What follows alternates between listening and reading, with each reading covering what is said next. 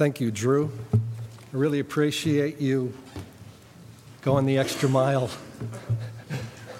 I was tempted at three degrees this morning, or two degrees, to contemplate staying home, but I was told I couldn't.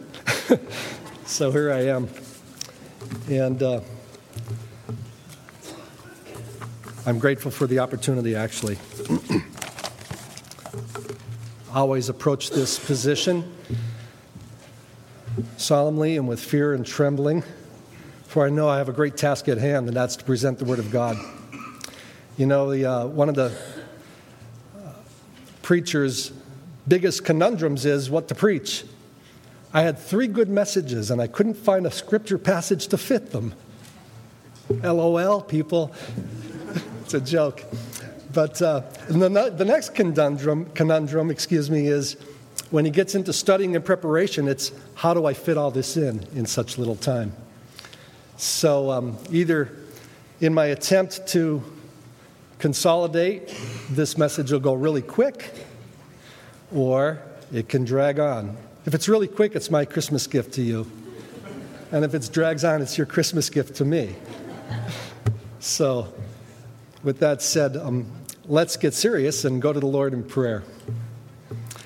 Our gracious Heavenly Father, we do thank you for the comfort that we have here, Lord, to be able to come into a warm building. There are people throughout the world that meet in the open, uh, no matter what the weather is, because they love you and because they want to fellowship with one another, others who love you, and because they want to hear from your word and they love your word.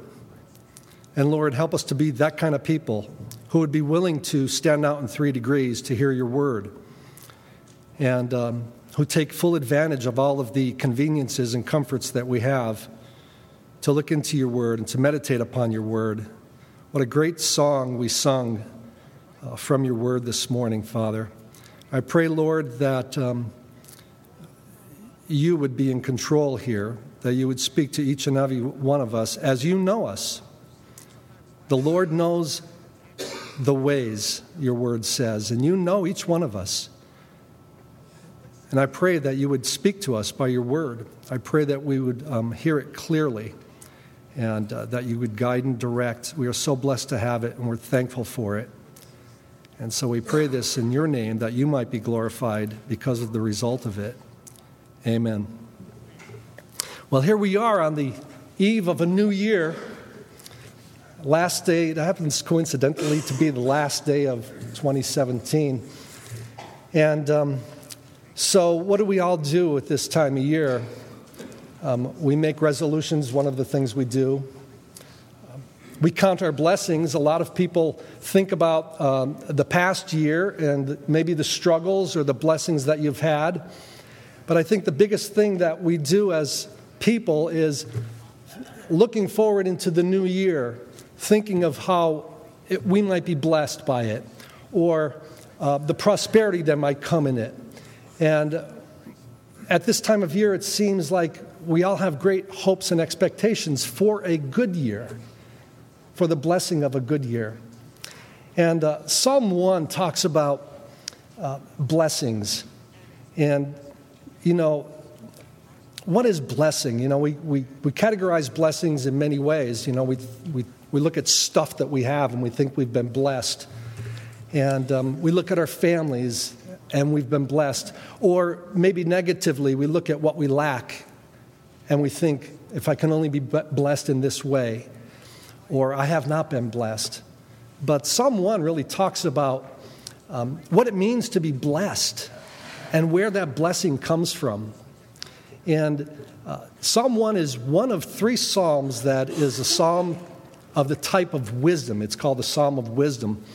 And uh, Psalm 37, I believe, and 119 are the other two. And Psalm 1 uses a technique of comparison between two different types of people.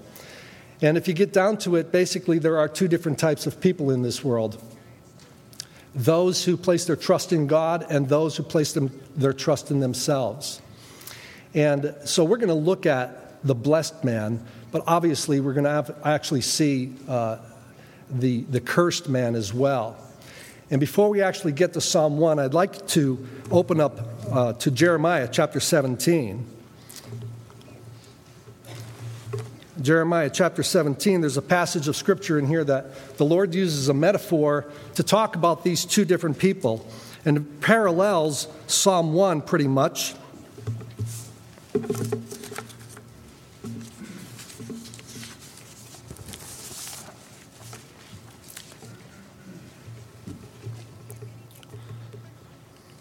In verse 5, it says, Thus says the Lord, Cursed be the man that trusts in man and makes flesh his arm, and whose heart departs from the Lord.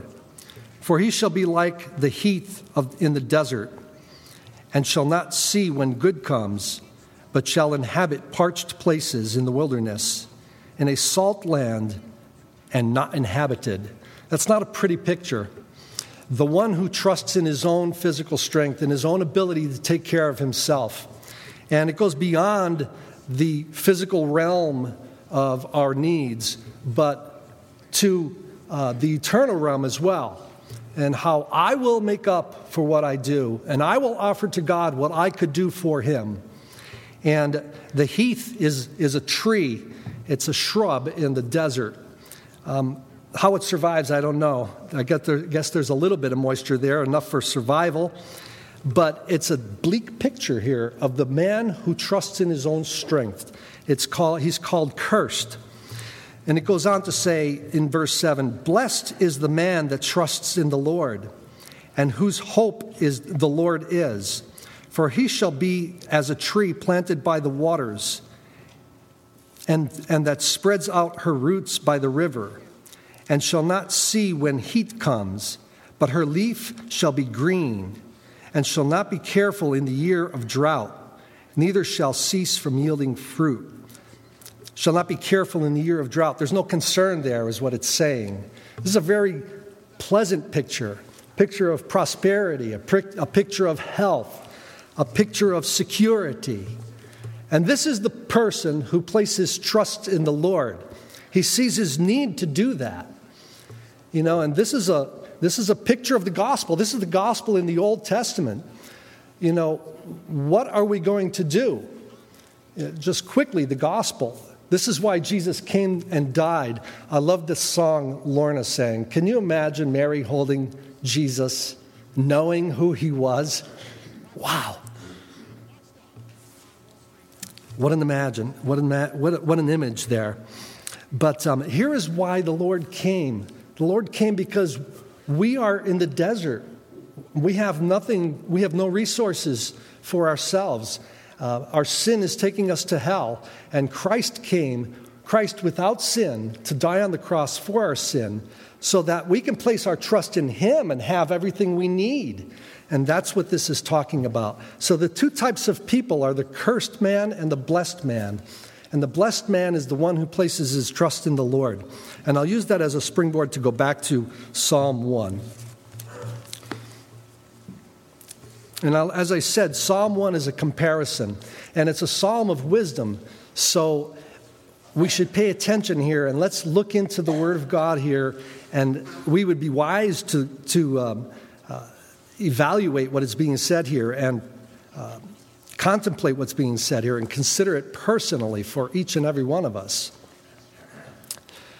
The blessed man, there's certain, te- there's certain, uh, uh, there are certain things that the blessed man possesses. What makes a blessed man blessed? In verse 1, um, we're going to see here that a blessed man, first of all, is a separated man.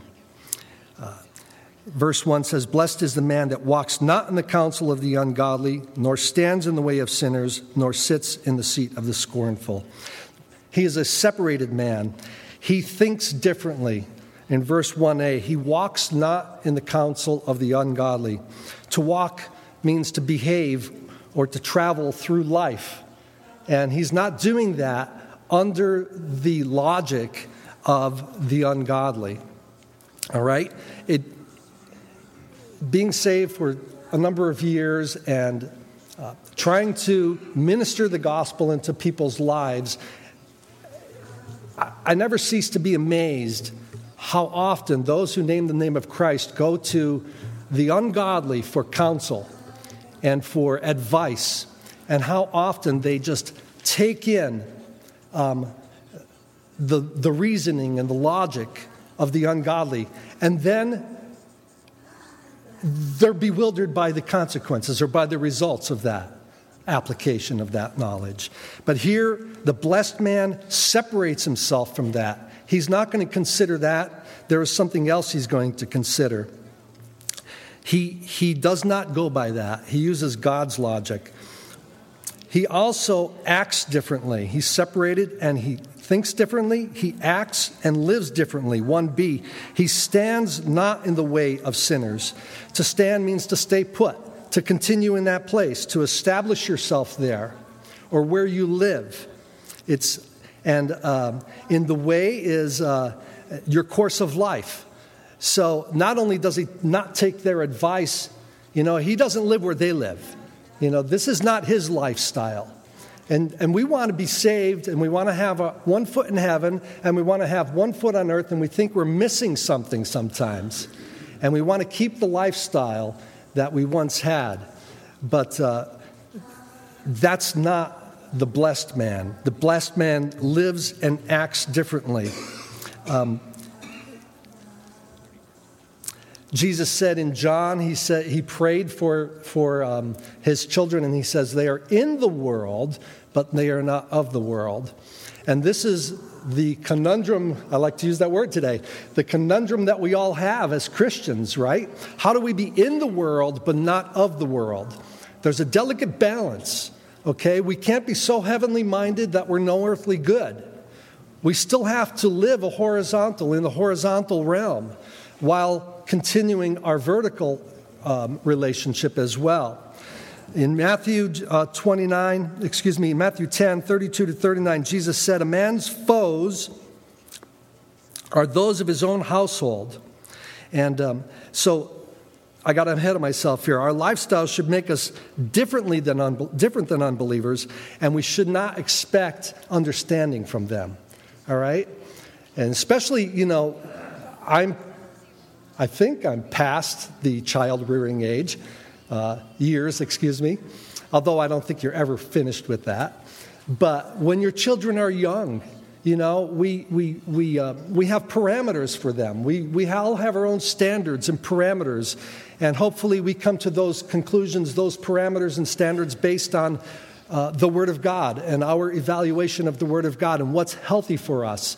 And we um, subject our children to those because it's good for them, and that's good parenting. But you know what? There's going to be uh, lots of opposition. And the opposition uh, not only comes from maybe the neighbors or the children's friends or the children's friends' parents, but it may come from your own family. And uh, that's where Jesus says, you know, a man's foes are, are those of his own household. Um, he goes on to say that um, the gospel divides. Um, the gospel will pit a, a man, a father against a son, a son against a father, a daughter against a mother. This is just the natural consequence of the gospel. We become different people and we live differently. And um, that's what this blessed man does. He lives differently. He not only thinks differently and lives differently, he looks on others differently. Look at uh, the last part of verse 1 nor sits in the seat of the scornful. To sit again here is different than the other uh, sit or stand. It's a little bit different. It's to dwell and remain and settle in, but it's to sit as a judge. Okay, he doesn't sit as a judge in the seat of the scornful. Uh, the seat, again, is where they live. But the scornful, you know what the word literally means? To make mouths at. Like, you know? you look at somebody and immediately we're judging them and we're making mouths. We're like, oh, look at them. Look what they're wearing. Look what they're listening to. Look what they're doing. And the blessed man is, he doesn't do that. He looks on others differently. It means to ridicule, to mock, to scoff, to hold in derision. And that's what the scornful do. That's what the scorning means. And the scriptures tell us, judge not, lest we be judged. All right? We need to look on others differently and be, have compassion to, to them. When we compare, you know, when we're doing that, when we're looking at others, we're really evaluating them in light of ourselves to make ourselves look good and feel good. You know, and when we compare ourselves amongst ourselves, the scripture says we're not wise to do that. The ground at the cross is level ground. We're all on the same plane. We all have the same needs. Some of us have experienced the healing process, the spiritual healing process, while others haven't. And, uh, and we, ha- we need to realize that.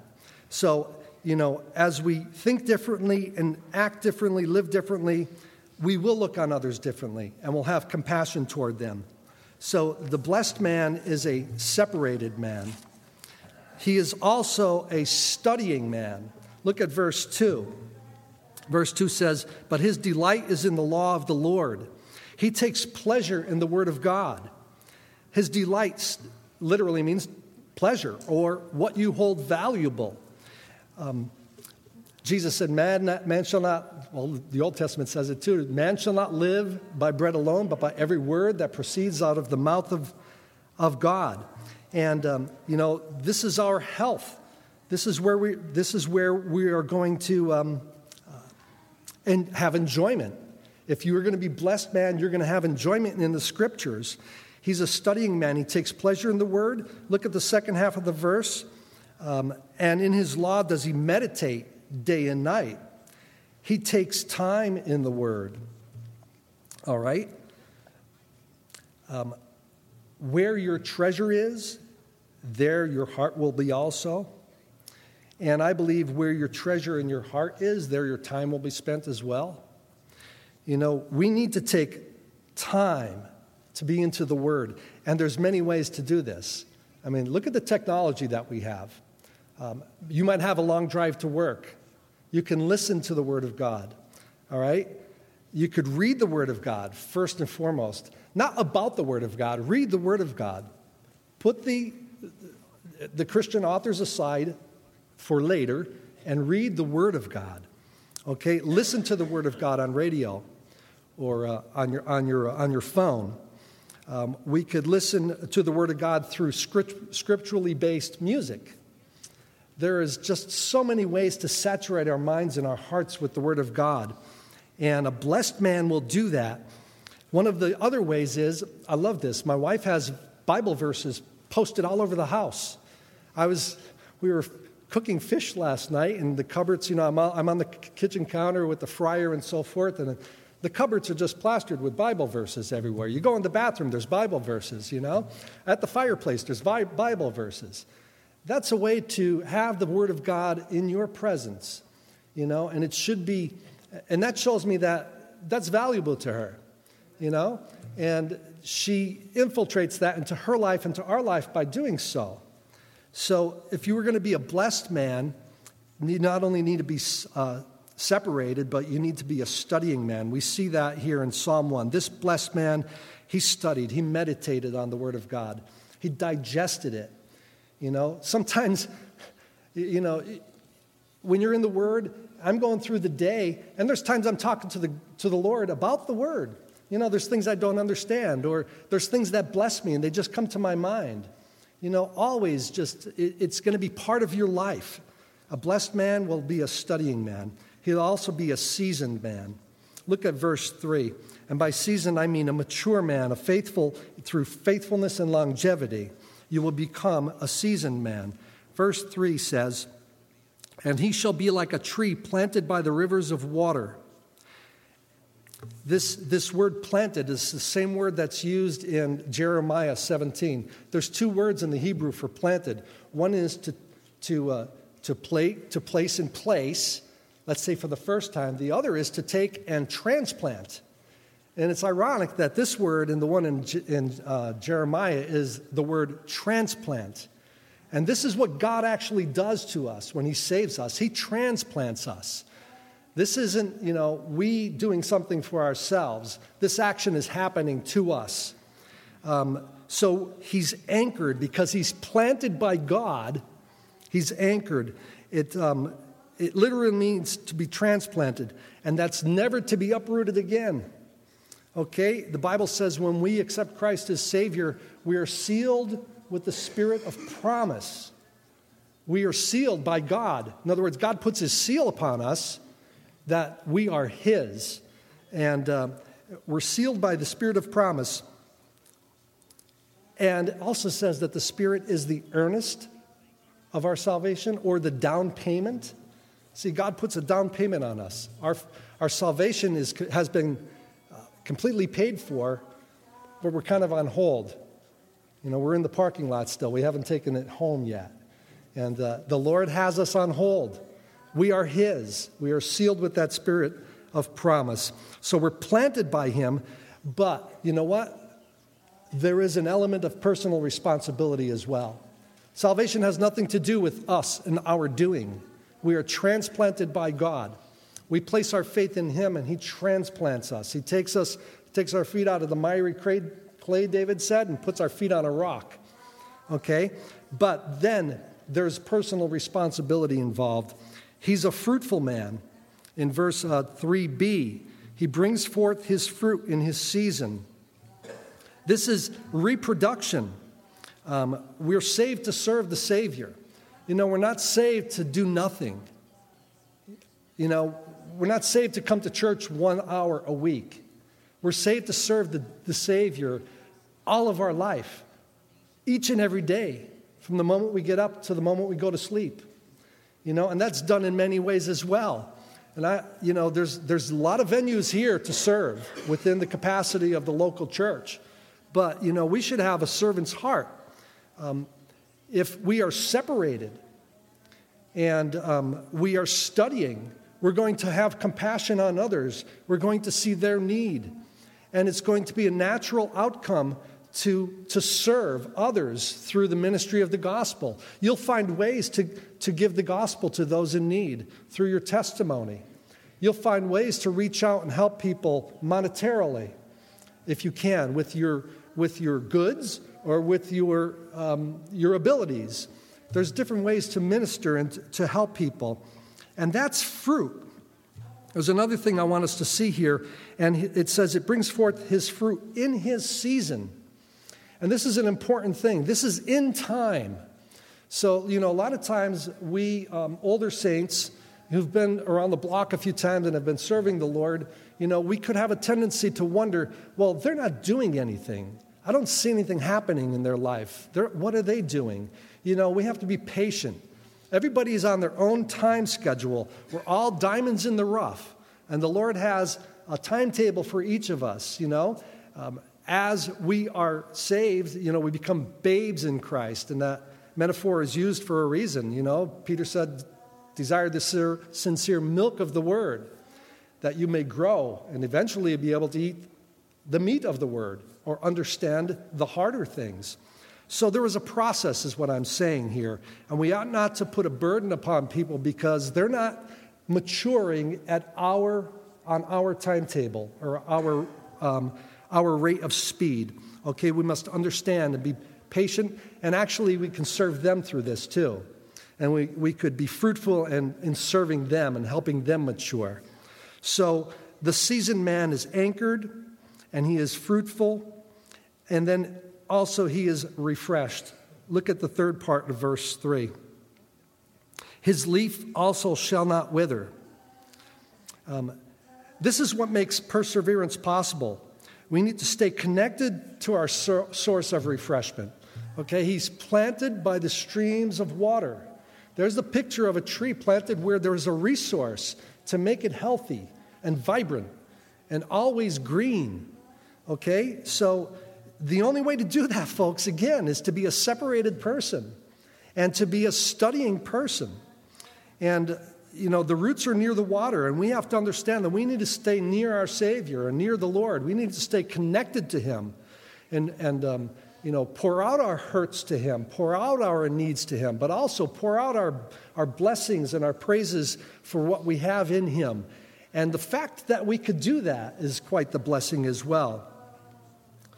Jesus said to the woman at the well, Whosoever drinks of the water that I shall give him shall never thirst, but the water that I shall give him will be a well of water springing up into everlasting life. You know, if, if you're a separated person and you're a studying person, and uh, you're going to come to the point where this is just going to come out of you. Okay? This, this well of living water is just going to flow out of you. And the, the more, you know, you got fruit. When the tree is by the water, it turns green, it's got fruit all the time. So we need to be refreshed people, and we will be if we stay connected to the source of refreshment. Not only that, uh, this seasoned man is also a prosperous man. Look at verse, four, uh, verse 3 and the last part of it. And whatsoever he does shall prosper. Now, this is not reproduction, fruit, prosperity here. Okay, this isn't speaking of that, uh, but continued growth. The root word of this uh, word prosper here means to push forward. That's where this word came from. Uh, the blessed man is one who has forward progress. Okay? You shouldn't be stagnant. You shouldn't be 10 years down the road, 20 years down the road, 30 years down the road, still in the same spot you were two weeks after you've been saved. There should be growth in your life. There will be growth in your life. All right? There's growth and forward progress here. He's prosperous. And that's what that means. Uh, Romans 12, 2 says, Be not conformed to this world, but be transformed by the renewing of your mind. And that's a present participle, present passive participle. It's present tense, meaning something's happened to you and the consequence carries on from that point forever and ever and ever. It just keeps going. And it's passive, it's happened to you. So this is allowing the Lord to transform us. Maybe more accurately, be being transformed. Yield yourself to God and allow Him to transform you. How? By the renewing of your mind. I meant to make that point back in the studying part. This is how we study. We re- we're renewing our mind, okay? So be not conformed to this world, but be transformed and grow. Be prosperous. Now, there's a bleak picture we're going to look at here, and that's the cursed man. All right? And, and really, there's the word ungodly. I like the use of the word ungodly in the King James. The, the ESV says cursed. They're both the same, they mean the same, but the word ungodly, to me, it just strikes um, not fear, but it just strikes up a picture like none other in the English language for me. Uh, it says a lot of someone, you know. There's a stark contrast here, too. This kind of sounds soft. The ungodly are not so. But there's, a, there's an exclamation point here, and there's a stark contrast here. Not so ungodly. And this is what God is saying. The blessed man is blessed because of his separation and his studying and his growth. Not so with the ungodly. Remember the picture in Jeremiah? This dearth of, of, uh, of health it was a dry, parched place he was in. A very ugly word, the ungodly. It means wicked, ungodly, ungodly, or condemned. Those who stand in condemnation because they trust in their own might. And that's what Jeremiah was saying. Cursed is the man that stands in condemnation because he's trusting in his own might. The word cursed, it, it actually means bitterly cursed or to be or to execrate. I had to look that word up. I thought it meant to be like ostracized, like taken out of the picture. It's worse than that. It means to feel or express great loathing for. Wow. That is serious. God feels and expresses great loathing for the man who trusts in his own might. Unbelievable. What a state of condemnation.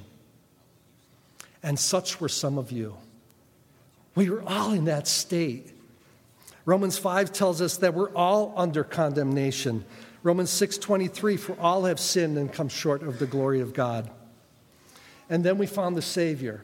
And this is the only reason we're not under condemnation anymore. Romans 8:1 There is therefore now no condemnation to them which are in Christ Jesus, who walk not after the flesh, but after the Spirit. Isn't that awesome? God takes us from, a, from loathing to loving in a moment of when we place our faith and trust in Christ. When we stop trusting our own strength and our own abilities to please God and realize it isn't going to happen. We can't. It won't.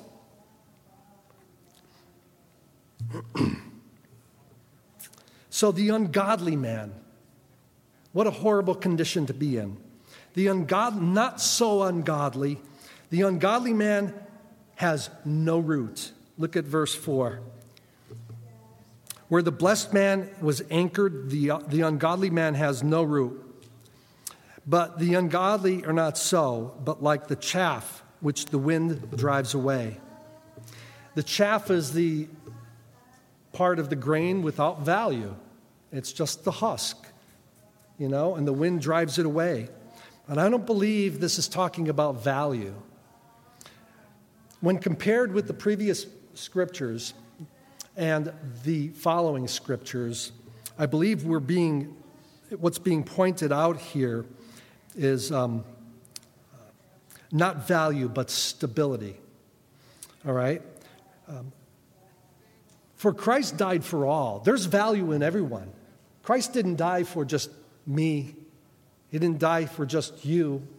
He died for all. So He held everyone at high value. He gave His life for you. This can't be speaking of value, this speaks of, of stability. The wind drives it away. All right? There's because why? Because there's nothing to anchor it. It's shallow roots. There's no health there. There is he, is, he has no root. He has no fruit. Look at verse 5. Therefore the ungodly shall not stand in the judgment. This does not mean he won't be judged. Okay? Um, there will be a judgment. If you go back to Jeremiah, he says, I, the Lord, tries the heart, try the hearts.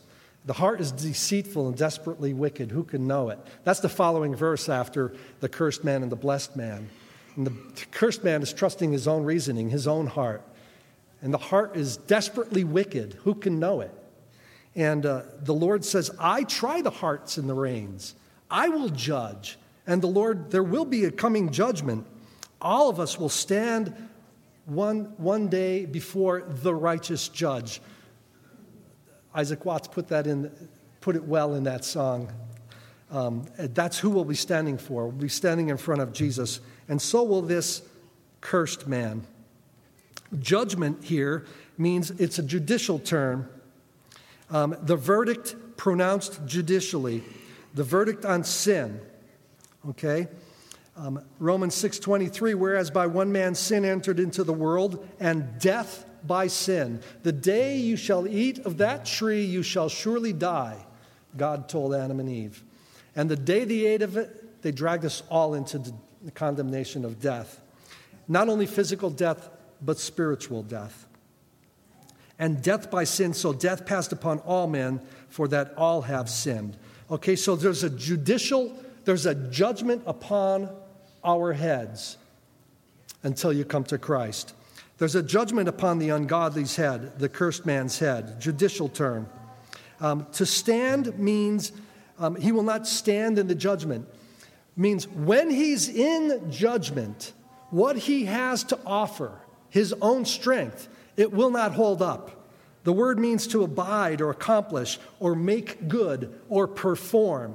And so the cursed man brings to God his works, and they're not going to hold up. He's, they will not stand in the judgment. God's, got, God's going to say, not good enough. Okay? And uh, Isaiah says it this way, and he includes himself. He uses the word our. Isaiah 64 6. When he sees a holy God, he says, all our righteousnesses are as filthy rags. When he stands before a holy God, this is what he, this is what he sees. He sees the inability to stand there. There's only one way that we can stand there, and that's through faith in Christ.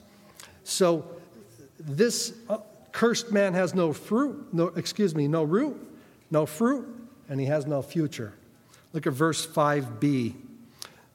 He shall not stand in the judgment, nor sinners in the congregation of the righteous.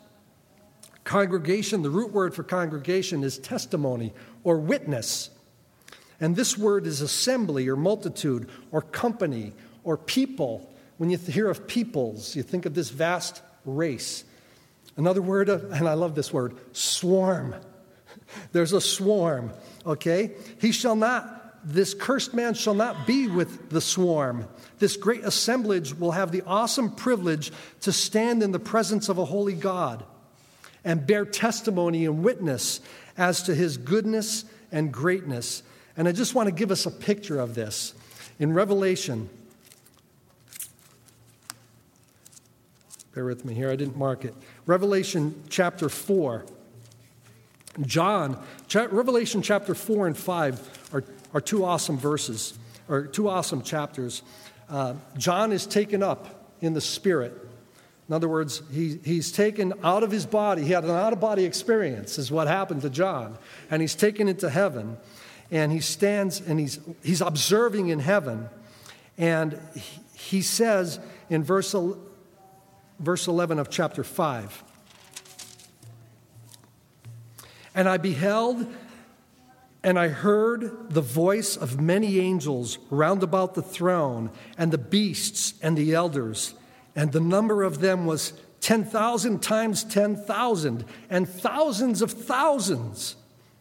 There was a swarm saying with a loud voice, Worthy is the Lamb that was slain to receive power and riches and wisdom and strength and honor and glory and blessing. And every creature which is in heaven and on earth and under the earth, and such as in the sea, and all that are in them, I heard saying, blessing and honor and glory and power be unto him that sits upon the throne and unto the lamb forever and ever and all and the four beasts said amen and the four and twenty elders fell down and worshiped him that lives forever and ever now maybe you're here today and you think well that doesn't sound like much fun i'll tell you what if you're the blessed man, if you've placed your faith in Jesus Christ, this will be your natural reaction to fall down and praise your Savior.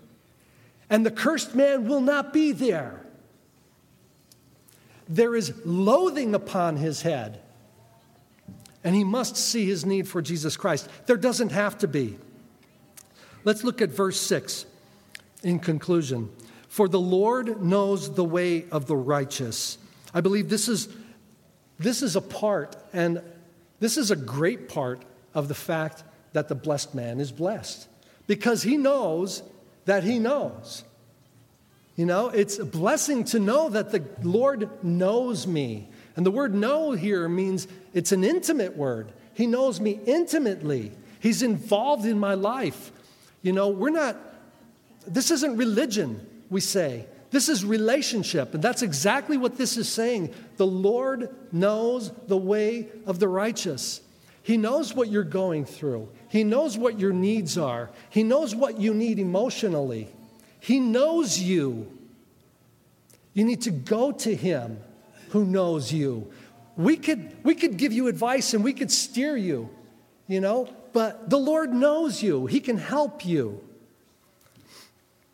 This is what brings confidence and joy and security to the believer's heart, knowing that the Lord knows him. But the way of the ungodly shall perish.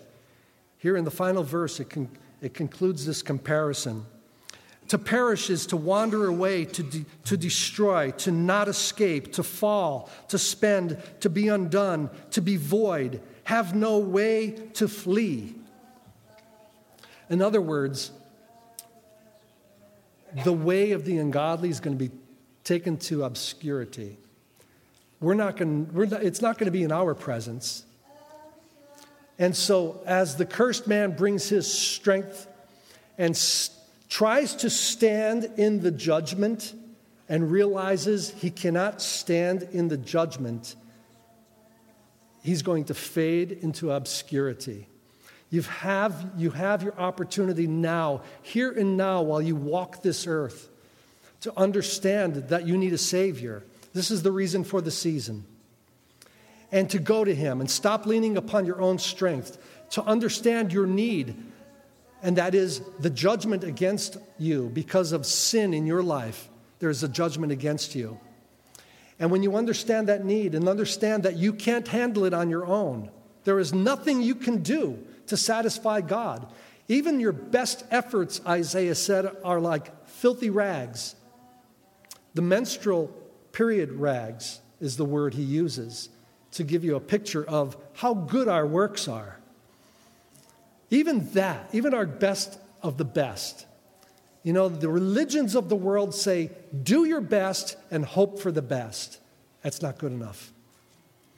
You have an opportunity here in this new year. Each one of us here has, has the opportunity. Maybe you're here and you've been naming the name of Christ for decades, you know, but you're not separated. You don't think differently. You still think the world has the answers. Maybe you're not fond of the Word of God. You come to church and you enjoy that. Today's a day for a new start. And maybe that tells you something. Maybe you're trusting in your own strength. You know, we, we often say that in with respect to people who claim the name of Christ and aren't living right, they live like the ungodly. I don't see that here. I see two peoples the blessed person and the cursed person. One who has the loathing removed and love applied, and one who has the loathing remaining upon them. So maybe the lack of this blessed activity in your life shows a need, a deeper need, and maybe you're fooled into thinking that you've been a Christian for 10, 20, 30, 40 years. Yield yourself to God, whatever state you're in, and trust in Him and allow Him to make you blessed. Think about that, that cursing removed, that loathing removed, and allow Him to make it make you blessed. That's Psalm 1. I wish we could sing it again. But that's Psalm 1, the blessed man and the cursed man. What man are you? John says in 1 John 2 that this judgment against us, we have an advocate, we have a lawyer. Hey, we could run to a lawyer. We have a lawyer over here we could run to for certain things, but you can't run to him for this. We have a greater lawyer, an advocate with the Father, Jesus Christ, the righteous. Or more accurately, righteous Jesus Christ. That's our advocate. So when we go to the Father, I'm undone. I'm cursed. Remove it, please. Allow Christ to be my Savior. He will. And that cursing will be removed. I hope that your expectations for this new year are all met. And I hope they're met through the eyes of one who has a desire to know God. And, and in that desire, you seek to know Him through His Word and through prayer. God will change your, your, your perspective. And, um, you know, God will indeed bless you in this new year if you'll but do that. We see the comparison here. Let's pray. My gracious Heavenly Father, thank you so much, Lord, for taking the loathing against us and making it love. Thank you for opening my eyes to my needs and for saving me. I pray, Father, that this word you would take and penetrate the heart and meet the needs of each and every one of us here through it. In your name we pray. Amen.